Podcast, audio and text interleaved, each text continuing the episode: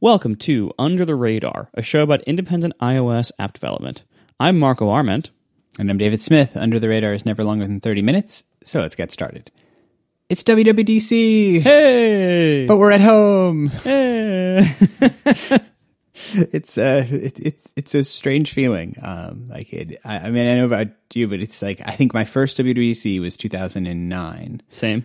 Like every single year I've been in California since. Like it's just like this fixture on my calendar that you know, usually it's the first, you know, the, the first or second week of June, but now it's a bit later in June. But it's like there's this week in June where I go to California and like that's just been a fixture of my life. I mean, it's even to the point where like I can I have like sort of life concepts around it where so like my first WWDC, our eldest son was 4 months old. So like he had just been born and like it was this whole big thing of like what do we know? But it's like I was trying to start my career as an app developer and like it seemed really important to go to WWDC, and so we decided to do it. And like my wife went and moved, like moved in with her her mother for the week, so that we could kind of make it work with the with the newborn. And it's like his entire life, he has never known me um, not going to California for WWDC, um, and so it definitely feels a little weird to to be here, to not be um, in California, like in the conference or not, but just like to not have this time when I'm there. But uh, like overall, it's like we're recording on the Wednesday of WWDC, and it's like so far so good. Like I,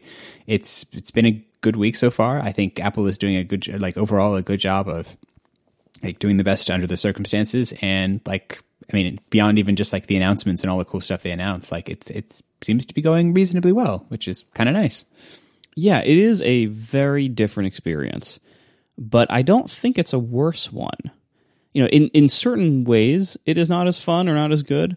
You know, we all, we do miss a lot of that in person socialization that that we would always do every year, um, and and it is fun having like you know podcast live shows to either host or go to or both, um, and, and so it and it is nice like being in the room for the keynote if you can and like feeling all the energy and having all the cheering whenever good stuff is announced like all that stuff is really nice but it's also very exclusive and very expensive and a huge ordeal and in many ways fairly wasteful in a lot, in you know a lot of ways.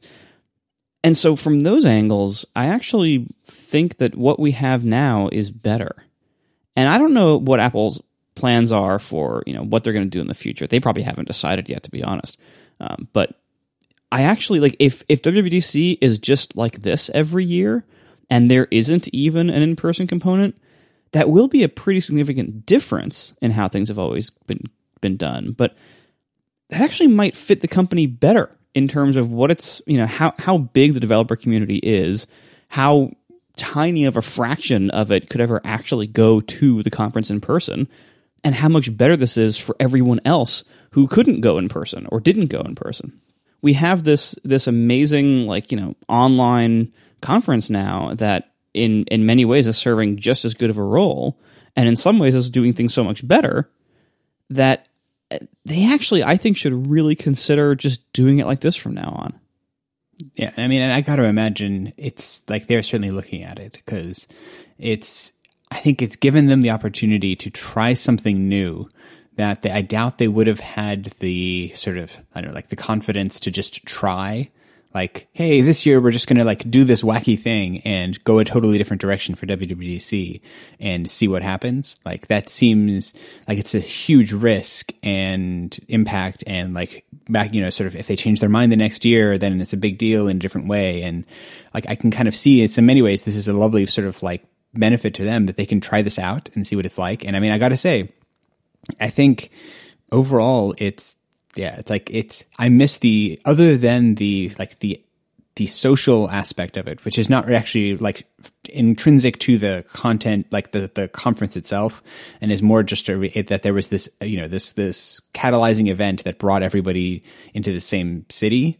It's like outside of that, the actual functional parts of the of the conference have been delightful. Like I really enjoyed even just like the silly things like uh, on keynote morning rather than spending like five hours sitting on a like uncomfortable carpeted floor eating stale muffins, like I was just at home and I like worked out normally, had a nice breakfast, Yep. and had a nice lunch, and then just like went and sat down, just like I do for you know like the I- the the you know in the fall of the fall events or just sort of all the Apple events where like I would imagine WWDC like if they if they decided to keep this model like you would in my mind like next year the keynote would be a regular press keynote that it would still be just like just like always where you know they would bring people to the Steve Jobs Theater and uh, have have an event but it would be for the press and you know a few guests and things like that but it's the online and then transition to this online experience which like overall seems to work really well. And I got to say, like on the sort of the plus side as a developer, like obviously, you know, I'm, I'm, experiencing the, you know, what it's like for obviously people who haven't, don't, aren't sort of, don't, don't, don't, ha- aren't able to get to California. And I'm getting a lot more work done. Like I'm at this, you know, at, at this point in the middle of, you know, in the middle of WWDC week, I feel like I have a really good understanding of the new APIs, the new options, the new things that have come out. I'm, you know, able to identify questions that I actually have and that would be useful to ask in a lab more, you know, sort of, sort of more quickly. I've built and prototyped a whole bunch of more stuff because there's just a lot less, kind of overhead to the week that even just beyond the complexities around like going to sessions in person or having you know live shows and stuff which are great but are certainly not you know at, at my desk working or even just like working out of a hotel room is nowhere near as productive um, as you know at home in my at my regular desk with my regular computer with all my tools and you know working on an iMac Pro. Like all those things add up to it actually being like a really nice thing you know sort of uh, so from a productivity perspective and you know structure wise it still seems to have a bit of the feel like the one thing that I was kind of a little bit confused by initially was that they were going to post the videos um, on a weekly ba- like throughout the week which is entirely arbitrary. Like there's no reason why they have all these like pre pre-recorded, highly professionally put together videos, and then they're gonna like rather than just like dropping them all on Tuesday morning, you know, we're getting this drip feed throughout the week, and I think. I'm, I imagine the intention behind that is to con- try and give it a little bit more of a, you know, more of a conference feel. That there's new and interesting things to talk about throughout the week, that get kind of rolled out rather than it just being a one day conference that they do like the keynote on Monday and then on Tuesday, here's all the data, you know, goodbye, have a good summer. Um, which is a little annoying when like some of the videos I'm like, oh, I really want to see this one. I think it'd be really useful. You know, like I need, I'd love to know this information now. And it's like, it's entirely arbitrary that I kind of have to wait for it. But I see where they're going with that as kind of like a structure thing. And it, it, it, it sort of kind of works. But like I don't know, yeah, it's like from a fundamental structure perspective, I, th- I think this is this is a winner, and um, it's like, and then you know, it's like we can certainly dive into a little bit more of kind of the actual details of like what the, you know the difference in videos or you know labs and forums, but it's like overall WWC 2020, it's like un, it's like different but good. Even the downsides of it, like you know, we aren't really seeing our friends the way we would normally. Um, we don't have opportunities to interact so easily with other people. Like, you know, we have this channel that Apple has, has, has set up these dev forums and labs and everything. But, you know, part of the wonderful thing about, about WWDC was always that you could walk around and just run into people. Like, you, you'd have Yeah. a pretty good chance of running into Apple engineers or like the presenters of the sessions walking around. You could like quickly go up and say, "Hey, you know, I liked your session," and ask them a small question, maybe, um, or other people you know. You know, if you you know you run into John Gruber or something, you know, like that that all had a chance of happening. That can't happen in this format, and possibly, you know, one one thing that Apple might want to look at, although I don't know if they are really the role to do it or this is anywhere near their wheelhouse, but um, you know, we have channels now to interact with Apple through like the online labs and stuff, which we'll get to, but we don't have channels to interact with each other so much. I guess the dev forums might be that, but that's not a social at all type of type of context. Um, that's that's more like you know informational, and even that uh, you know the dev forums usually have a lot to be desired. But even like the the um, the online breaking out of the of the sessions by like like releasing the videos all you know on certain days as opposed to all at once. I actually think that's probably for the best because not only does it help like spread out the load on labs and and everything, but it also it also helps us digest everything more gradually. Like you know, at, at the end of every conference, there's always I always go download all the videos I'm interested in, and I hardly ever actually watch them all. I watch a few, and then I I procrastinate or forget to watch the rest because it's just it, you know when you have a giant list of two or three hundred session videos or however many there are, like it's really hard to actually pick out what you want. Whereas if they're being like trickled out over the week, you have like a new batch to look at every day, and then you can pick on that day. I want to see this, this, and this, you know, and and I think that actually might help a lot in the consumption pattern as well to make us actually be able to digest it more easily and more completely, as opposed to if they just had dropped everything on Tuesday morning. Yeah, no, and I think I think that's fair, and I, it, it's like uh, overall, I'm I'm I'm I'm yeah, like I said, I'm very happy with this, and I think it's they're they're do they've made some intelligent choices, and I think they're like there's niggles and things we could kind of argue could go, that could go either way, but like fundamentally it works.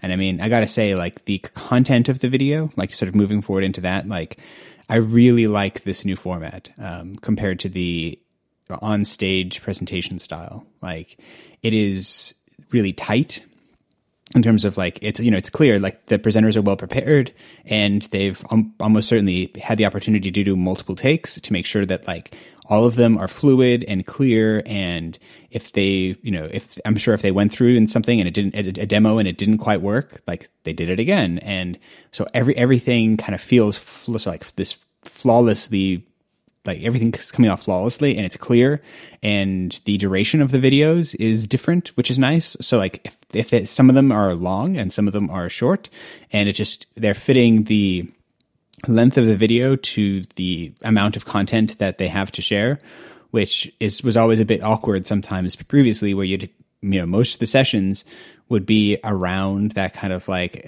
40 to 50 minutes and that was just sort of part of the structure and now they can have videos that are like 10 minutes or 15 minutes or whatever is the appropriate amount of time for it. And I can watch the video at whatever speed I want. I can pause it. I can resume it.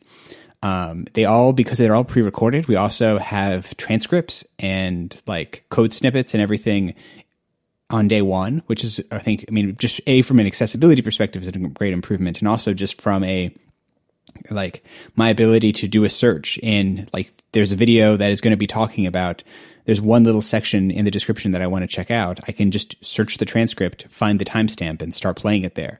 And previously, they've always done transcripts, but it's you know if you're doing it of a live event, they're not going to be available. You know, the, as soon as as soon as the video is, it's going to be a delay. Um, and so, like from a structural perspective, I think the videos are an amazing step forward. And I think the only downside that I can think of is that the people who presented, you know, who've been working on the on the technology, don't get the experience of like the cheering in the audience when they announce the thing that everyone's been hoping for and waiting for, and like they get that that sort of confirmation.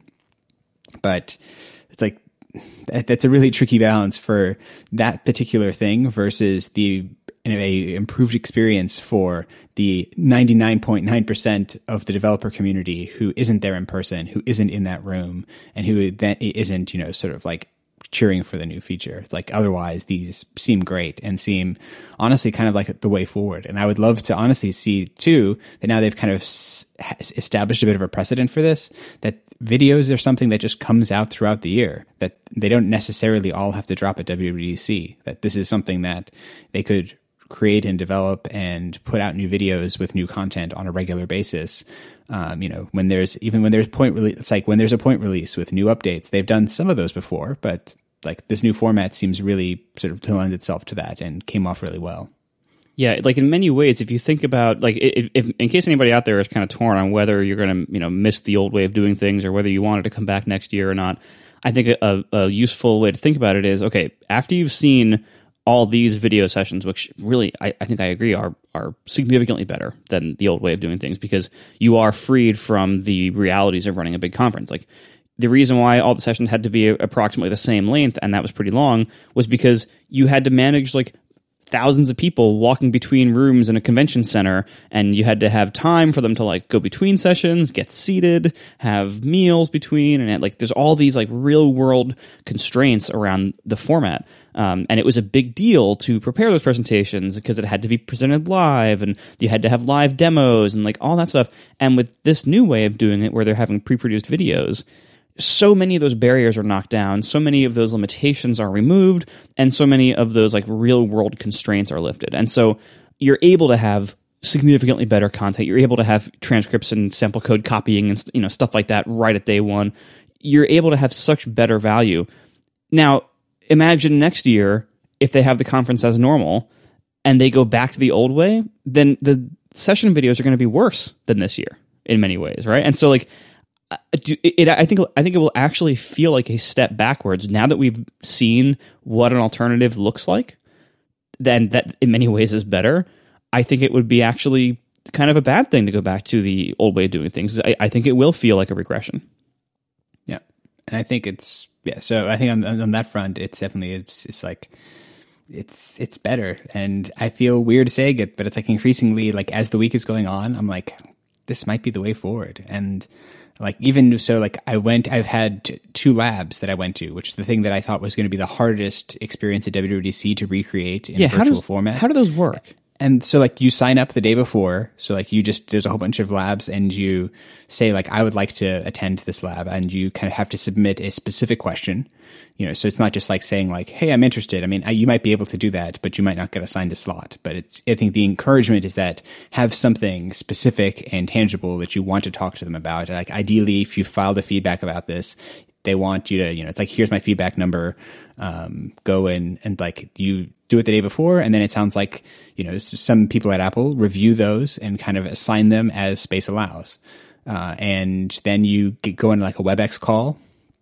And you know i had like you have like a 15 minute just like sort of conference call with um and it, like one or two engineers. I think on my first lab i went to there was one engineer and then he, there was like an issue that i was having that he wasn't sure about so he like pulled in someone else and they just like appeared into the web chat and it was like we had a you know we had a, sort of a, a, conference call that way and after my 15 minutes the call was over and like that was that and if i wanted to i think i was it was like appropriate for me to uh, uh, like I could have shared my screen if there was like something I needed to show. Like for the nature of my questions, I didn't need to, so that was fine. And it's like if I'm honest, it was probably like eighty percent of the the value of the labs themselves. So like it actually, I think it works. Like the the part that I missed is the kind of eh, over the years, I've had, you know, it's like you develop a little bit of a rapport with some of the people on the Apple teams. And it's kind of nice to where like, you know, I, I go to the, the health and the watch labs every year. And so I know, I know them and I've met them before and I can kind of like, it's nice to be able to say thank you for the work they've been doing and have that kind of personal connection. But from a informational perspective and getting my questions answered perspective, it was identical to um, the previous version and a lot more straightforward. Um, whereas, you know, like it took me 15 minutes to get on a call, answer my, ask my questions. Whereas typically if I was going to a lab, it's like I'd go upstairs at a particular time that is awkward because it's like if this is the only, you know, hour and a half window of the week where I can talk to the person on the clock t- team that I need to talk to, it's like I have to my like my whole world is on hold until I talk to them. I have to go up there, and then you typically are like you're waiting in line, and if it's the wrong person, like you need you get your person, and it might actually be eh, hmm, actually you're you should talk to someone else, and they'll you know then you go and sort of essentially are waiting in line for another person. Whereas I imagine like the reason they're asking for you for the questions ahead of time is because that way if you you know, like they know who the person is who can best answer this question. And so if you have something very specific and like that feature was built by a particular person, they can just have that person be the person who is you, you know, who you start with. So like overall, it was a win. And like, I think that was the hardest thing to recreate. And I think this approach, like it, it seems to work reasonably well. And as far as I can tell, like getting a slot at the labs isn't like this impossible thing that just doesn't scale. So like it seems to be working. So that was the hardest part, and I think they nailed that too. That's fantastic. I'm really glad to hear that. We are brought to you this week by Linode. Whether you're working on a personal project or managing your enterprise's infrastructure, Linode has the pricing, support, and scale you need to take your project to the next level. They have 11 data centers worldwide so far, including their newest one in Sydney, Australia. And with their enterprise grade hardware, S3 compatible storage option, and next generation network, Linode delivers the performance you expect at surprisingly good prices. You can get started on Linode today with a $20 credit for listeners of this show, and you get access to all their amazing features, including native SSD storage, a 40 gigabit network, industry leading processors, a brand new revamped cloud manager built on an open source single page app, a CLI to make automations, dedicated CPU plans if you need them, GPU compute plans if you need those, high memory plans, and so on, or their regular, regular set of normal plans starting at just $5 a month. I've been a Linode customer for the better part of a decade now, and I'm very, very happy there. It runs all my server stuff. So if you need a server, of course, they give you root access. You can install whatever software you want. It is wonderful. Go to linode.com slash radar and use promo code under the radar 2020 when creating a new account, and you will get a $20 credit towards your next project. By the way, they're also hiring. If that interests you, go to linode.com slash careers. Anyway, for everyone else, that's linode.com slash radar once again, and promo code under the radar 2020 for that $20 credit. Our thanks to Linode for their support of this show and all of Relay FM. So, what are you working on first? So I think it was, it's like now that we've talked about the structure of what it's like to, to, for the conference, like now comes the actual like what was announced, and I mean, it's a lot. Um, certainly for me and the you know someone who's been focused a lot on the watch um, and complications. Like it's that was my like you know, I think I think at some point my wife watched the keynote with me, and I think she was a little concerned about me at some points of the, uh, the watch section because I just like kept getting more and more agitated and like very loud and unusual noises may have been coming from me because it just kept getting better and better. Like there's like they announced so many really cool, interesting things there, and like I'm I think you know my, I have a very busy summer ahead of me, and uh, in the best possible way too because it's there's sometimes when we get features that are like it's just new opportunities and I have a summer to work on new opportunities and this feels to me like one of those summers. Whereas I kind of feel like like Mac developers where they have a summer where they're kind of having to adopt a new look and feel and things like that which is not really a new opportunity in the same way it's like this kind of more busy work and like it's it's nice and interesting and sort of important for being a good citizen of the platform but I'll take a summer like this when it's just like a whole new, like they opened a door and inside it's just all these new things that I can do and try. And so I look forward to working on those um, a lot. And then it's like, and then you have like widgets, which is this totally new and like different sort of interface paradigm for iOS, which, you know, I think like the i, you know, the iPhone home screen has been essentially untouched for you know the better part of a decade and now suddenly it's like wildly different. So like as someone who you know it's like that's like for the platform that feels like a huge change. Um and is kind of huge so like I think this all, it's definitely a big year. This was, you know, I think there was a lot, there was definitely some speculation of like, oh, you know, with all the working from home and things that they've had to do this year, would they be able to deliver on kind of a big, exciting year? And I think they they, they, they clearly did. Like that didn't slow them down. Um, or if it did, like I can't even imagine what it would have been like if this if this is the like partial list, uh, what the full list would have been. Yeah, it seems like they basically made, in, especially in the area of the watch, they basically made like a summer just for you. like this yeah. is like the, the, it's like everything you care about. Yeah, we're gonna slightly Sherlock your sleep thing, but you know the complication angle is way way better than it was before. And so yeah, that's I, I have a feeling uh, you have a lot of work to do now to, to, me, like when whenever you have a year like this where there is significant um, UI change opportunity or UI framework change opportunity, in the case of like you know now we have revised Swift UI, revised Mac Catalyst. I am always tempted during those years, way more than any others, to throw away backwards compatibility and sure. th- and we have so much to talk about in future episodes and we're probably going to cover this again along with a lot of other stuff. But in our remaining time I wanted to kind of address like my my very first challenge and decision that I bet a lot of our listeners are facing of like all right here's a whole bunch of new exciting stuff. When can you actually require it? When can you actually use it and for certain a- APIs that like, oh, you, you want to make a new widget, you know, okay, you can conditionally include that for 14, but then like, you know, have some kind of graceful fallback or just not include certain features for, for older versions. But like if you want to write your UI in in the new stuff in Swift UI, for instance, or use the new collection view stuff, like the, there's stuff like that that you just kind of have to require the new version, really, unless you're going to write two different copies of your entire UI, which you shouldn't. And so, what are you going to do with, on that front, and what do you think I should do? Because I am very, very torn on this issue. Yeah, and I mean, I think this goes back to the same the sort of this challenge that we've been facing this whole year is that iOS 12 is seems to still be going strong. Like, and by that by strong, I mean like 10 to 14 percent of of my user base, or you know, it's like along those lines. Yeah, that's pretty good. I'm at five percent, and I thought that was high. Yeah, I mean, I'm, and I think it's it's the it's the challenge of like you know, there's just certain phones that can't can't go forward. So they're you know, it's like the the 6S and 6S Plus primarily, and like they're just still on 12. And until those phones physically break or the person who uses them upgrades from them, like the, those users aren't going anywhere. Um, and so it's really hard to want to for an existing app like and like at best, I think you could probably go from it's like and that you know it's like if you decide you're you're willing to get to, to, drop 12 like in some ways then you in some ways you might just want to just jump to 14 because the, there's not going to be as much of a this sort of like structural impediment to it um, but it's definitely tricky. And then, I mean, on, on the watch side, it's even more complicated. I think like my watch adoption has been great. Like it's really like I'm at like better than 95, 96% of people on watch OS 6, which is awesome. And so like I don't need to really support. I think previously I supported WatchOS 5.2 or something like that.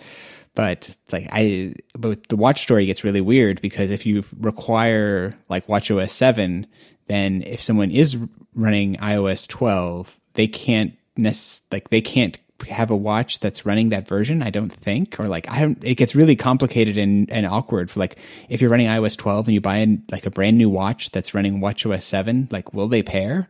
And like I don't even know the answer to that, and so it's really complicated for like what to do. But I think I'm still expecting to support iOS 12 for most of my apps um, this year, and then I am probably going to work around it a little bit by um, require like I can require 14 if I make anything new, um, or like WatchSmith requires 13 because it was a new app this year, and so I might be more aggressive on pushing that to um, to 14 just because the nature of the app too is a bit more like you know it, it's not as general purpose, but like for Overcast, like I don't I don't know what I'd say with like I feel like you kind of probably need to stick with 12 at least to start with.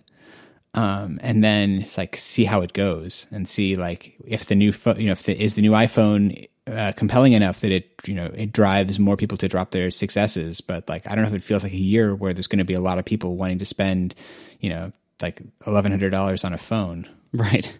Yeah, this is probably going to be a slow phone upgrade year for various you know, quarantine and economic reasons. But yeah, I I mean, i will waffle about this a lot more in future episodes, but but I, and I'm probably I'll probably make the wrong decision at some point and talk about that too, like I did last year. But I right now, like I, if I look at it honestly, like I really want to use all this new stuff. I want to have a new unified interface between phone, iPad, and Mac, but it's really aggressive for me to require this right now. And so I think what and and my customers ultimately aren't asking for most of this. That my customers aren't asking for a redesign. Most of my customers aren't asking for a Mac app what most of my customers want is like a feature release. You know, like you know, everyone has their own pet feature of what they think that should be, but what they want really is features, not redesigns. And so, what I will probably, what I should do, what I probably will do is. I, I am going to start working on a major redesign that uses all the new stuff and Swift UI and everything, but that's probably not going to be on track for release until probably at least the spring. And then I might require 14. But I think until then, I think I'm going to spend most of the summer not doing that, letting all this stuff stabilize, and which is always a very nice thing to do. Actually, it's like yeah. let everyone else work through all the beta bugs, and then I'll take over the. I'll, I'll start working on the framework in the fall when it's all like released and fairly stable. And in the meantime, I think I need to work on features to make my existing customers happy because that's what they actually are looking for, even though it's less fun for me right now. Yeah, and I think that's a. I mean, that's probably the the the reasonable approach. And I think it's it certainly is clearly the long term future of Apple's platforms are multi platform written in Swift UI. Like this, eh, eh, like that, you know, it's like some every year I feel like at WWDC there's like a theme. And that seems to be the theme of this year is that Apple is consolidating their platforms around Swift UI and you can, you know, use it for almost everything now that, you know, the widgets, Swift UI, complications, Swift UI, watch apps, Mac apps, iPhone apps, uh, iPad apps, Swift UI, tvOS, uh, Swift UI. And so that's the future, but I don't think we need to adopt it right now for, for everything, but all of the kind of like forward looking redes like I wouldn't redesign Overcast using UIKit. That would seem like a waste of time or a waste of effort. But like waiting till the spring to actually release or to consider uh, launching that redesign seems very reasonable and appropriate. Thanks. That's what I'll try to do. Thanks for listening, everybody, and we'll talk to you in two weeks. Bye.